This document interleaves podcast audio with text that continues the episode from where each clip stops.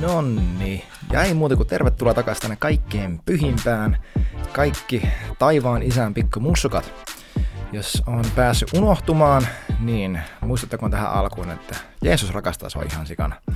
Tiedätkö mä, tuosta tuli mieleen yksi hauska story mun vanhemman pojan kanssa. Mä, hän oli varmaan mitä hän oli 4 tai 5 vuotias mä sanoin sille yksi päivä, että hei Toivo.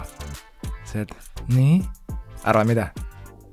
Ja tämä englanniksi, mä sanoin, guess what? Yeah? Jesus loves you. Sitten se sanoi, oh daddy, I forgot.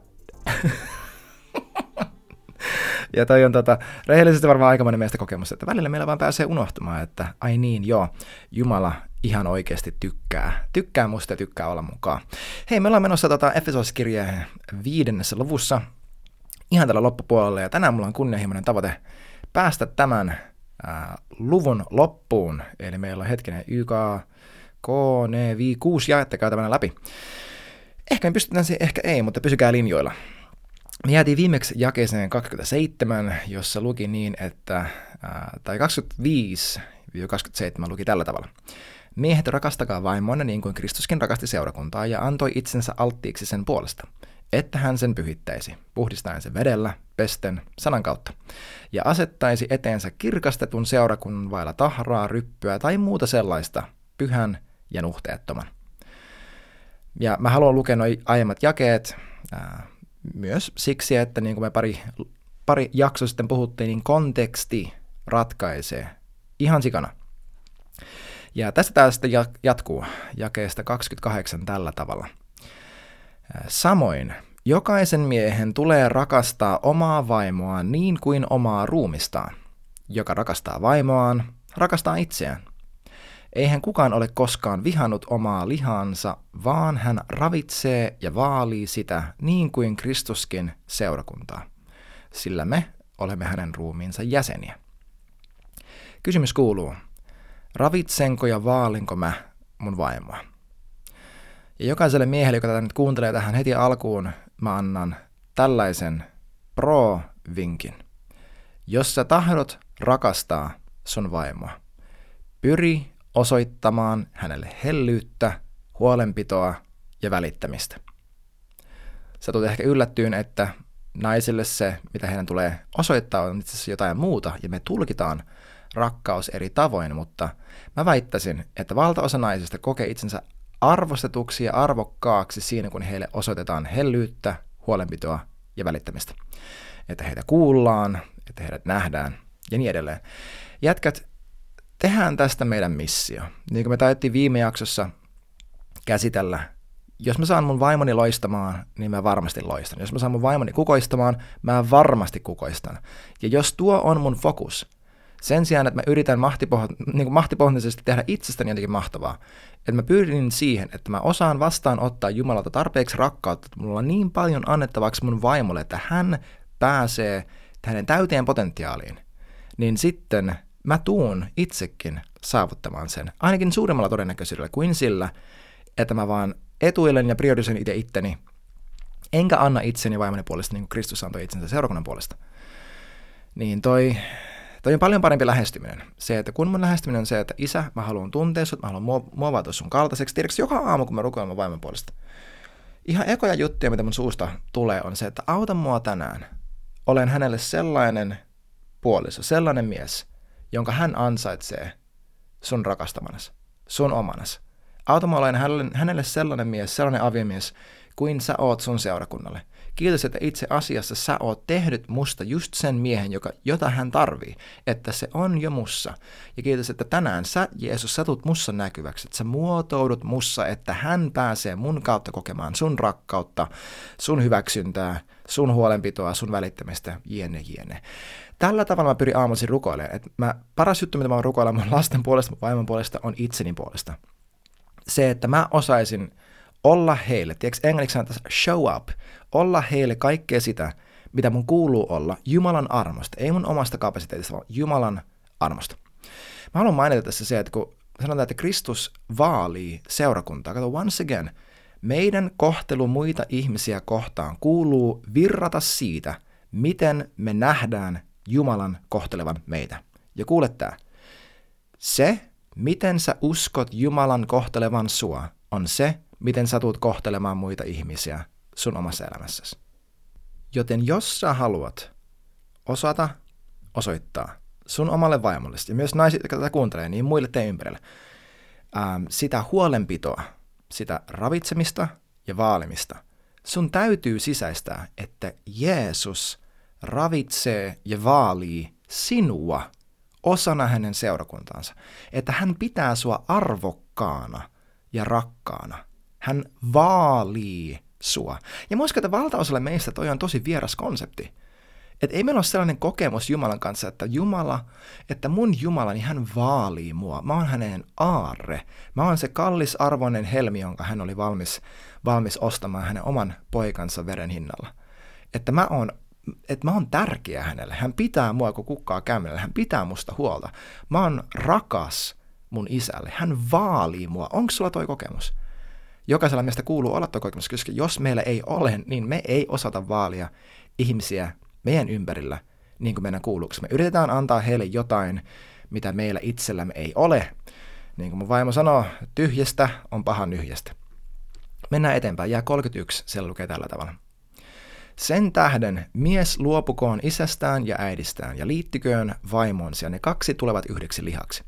Tämä salaisuus on suuri, minä tarkoitan Kristusta ja seurakuntaa. Mutta myös jokainen teistä rakastakoon vaimoa niin kuin itseään ja vaimon tulee kunnioittaa miestään. Ää, kaksi tulevat yhdeksi, heistä tulee yksi liha. Eka Korintolaiskirja 6 19 miljoona kertaa siteerattu tässä podcastissa, mutta siellä lukee näin, että kuka ikinä liittyy Herraan, on yksi henki hänen kanssaan. Ja tämä konteksti tässä tälläkin on se, että Paavali puhuu seurakunnalle, jolla, jossa on seksuaalista epäpuhtautta, siellä on haureutta. Ja he eivät ymmärrä sitä, että jos mä on seksuaalisessa suhteessa jonkun ihmisen kanssa, minä teen siinä, teo, siinä hetkessä fyysisesti – heidän kanssa liiton, joka on olemassa näkymättömässä maailmassa. Tämä on syy, miksi irtosuhteet, se ajatus seksuaalisuudesta, mitä maailma nyt promoaa, on niin kierro ja niin salakavala. Me ei ymmärrä sitä. Me ei ymmärretä seksuaalisuuden ää, ko, niin kuin moniulotteista, kokonaisvaltaista, henkistä ja hengellistä vaikutusta.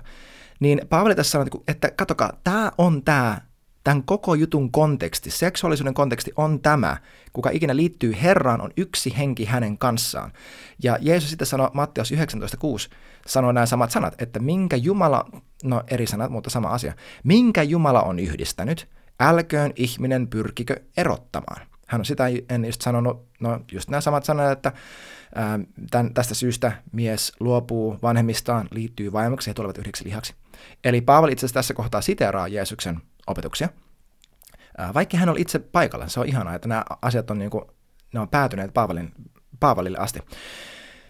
Eli Jeesus opetti, että avioliiton kuuluu olla yksi ja pysyvä juttu. Se on, sama, se on se konsepti, että jos sä liimaat kaksi puupalaa yhteen kunnolla, niistä tulee käytännössä yksi ja sama. Tiedätkö tällaiset pöytälevyt, mitä meillä, niin kuin tämäkin, mikä mulla on nyt tässä mun mun pöydälläni. Tämä on tehty monesta puun palasesta. Ne on liimattu yhteen ja ne on tehty yhdeksi. Jos mä nyt lähden erottamaan niitä puupalasia, se tekee ihan valtavaa damagea. Se repii kumpaakin palaa, jonka mä erotan toisistaan, koska ne on tehty yhdeksi. Tämä on se, mistä avioliitossa on kyse. Kaksi tulevat yhdeksi. Kun mä jotenkin teen sellaisen vastakkainasettelun niin kuin mun ja mun vaimon välillä, mä priorisoin itseäni enkä häntä. Mä itse asiassa rikon itseäni vastaan. Jeesus itse sanoi, muistako, että a kingdom divided against itself cannot stand, a house divided against itself will fall. Eli se, se meillä on sellainen sisällissota meidän itseämme kohtaan. Meillä on meidän perheessä, meidän avioliitossa tällainen niin autoimmune disease, että ruumis hyökkää itse itseään kohtaan. Huom, että tämä once again, ähm, niin kuin mä sanoin, Paavali piirtää tämän kuvan, että kyse avioliitossa on se, että se on kuva jonka kautta me ymmärretään Jumalan suhde ihmiskuntaa kohtaan ja varsinkin seurakuntaa kohtaan. Mä sanon tämän niin selkeästi kuin mä nyt osaan sanoa. Jumalan suhde ihmiskuntaa ja varsinkin seurakuntaa kohtaan on avioliiton ainut oikea määritelmä. Tämän takia avoliitto, irtosuhteet, saman sukupuolen ää, avioliitot, ää, kaikki vastaavat lentää ikkunasta koska ne eivät heijasta Jumalan suhdetta seurakuntaan. Mikään niistä ei ole kykenevä. Moniavioisuus, mikään muu. Ainoastaan miehen ja naisen välinen pysyvä, kuolemaan saakka kestävä avioliitto, jossa kaksi tulevat yhdeksi ja pyrkivät rakastamaan toisiaan niin kuin Jumala on rakastanut heitä näiden tämän luvun ohjeiden mukaisesti. Ainoastaan tämä kuva avioliitosta heijastaa Jumalan suhdetta ihmiskuntaa ja seurakuntaa kohtaan. Mä oon sanonut tämän ennen ja mä sanon sen uudestaan, että avioliitto ja ihmisen seksuaalisuus eivät ole vain biologisia, relationaalisia ja sosiologisia, vaan ne ovat teologisia. Ne kertovat meille tarinaa Jumalan suhteesta ihmiseen. Ja tästä syystä aidon jumalallisen avioliittokäsityksen vaaliminen on kriittinen. Ja kun se menee vinoon, ja kun meidän ymmärrys seksuaalisuudesta menee vinoon Jumalan alkuperäisestä tarkoituksesta, eksytys seuraa. Koska seksuaalisuus on tarkoitettu olemaan kuva Jumalan suhteesta ihmiseen. Okei? Okay? Loppukaneettina tämä. Jokainen teistä rakastakoon vaimoa niin kuin itseään, ja vaimon tulee kunnioittaa miestään. Tässä, että huomioon, että näissä edeltävissä jakeissa on kirjoitettu just miehille, että sä olet yksi sun vaimon kanssa. Ja nyt hän taas sanoo sen saman asian, että rakasta vaimoa niin kuin itseäsi. Rakasta vaimoa niin kuin itseäsi. Kun mä rakastan mun vaimoa ja teen hänelle hyvää, mä oikeasti teen itselleni hyvää. Tämä happy wife, happy life ajatus, se on itse asiassa aika, niin kuin, se on aika pitkälti totta, koska jos mä, oon, jos mä pystyn nauttimaan täysin elämästä ja olen onnellinen, kun mun vaimo on ihan, ää, kun hän ei ole, niin jotain on hyvin pielessä, ei vaan meidän avioliitossa, vaan mun käsityksessä Jumalasta rakkaudesta itsestäni, miehuudestani, kaikesta. Vaimo Vaimon tulee kunnioittaa miestään. Huom, Paavali ei käskenyt vaimoja rakastamaan miehiään, vaan kunnioittamaan heitä. Ja jokaiselle naiselle, joka tätä kuuntelee, mä annan tämän pro-pro-vinkin. Miehet eivät pysty kokemaan rakkautta ilman, että he kokevat kunnioitusta. Jos sä tahdot osoittaa miehelles rakkautta, pyri osoittamaan hänelle kunnioitusta. Kun mies kokee itsensä vaimonsa kunnioittamaksi, hän kokee itsensä vaimonsa rakastamaksi. Tätä on tutkittu yliopistotasolla Jenkeissä, kysytty mieheltä, että kuinka moni teistä mieluummin valitsisi, että sä oot kunnioitettu, mutta et rakastettu, kuin rakastettu, mutta ei kunnioitettu. Ja arvatkaa, kumpi voitti. No se ensimmäinen vaihtoehto.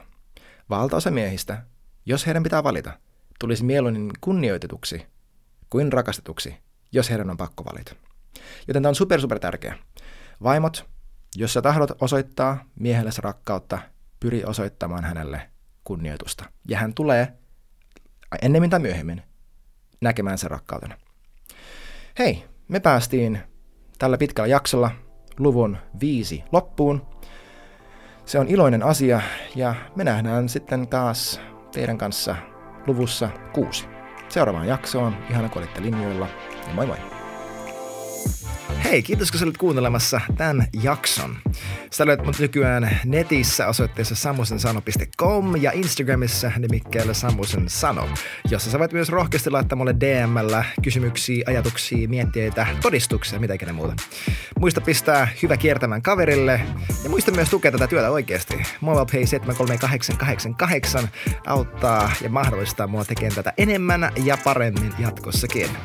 Kiitos tosiaan, kun olet mukana kuuntelemassa, antamassa aikaa ja nähdään taas seuraavalla kerralla. Moi moi!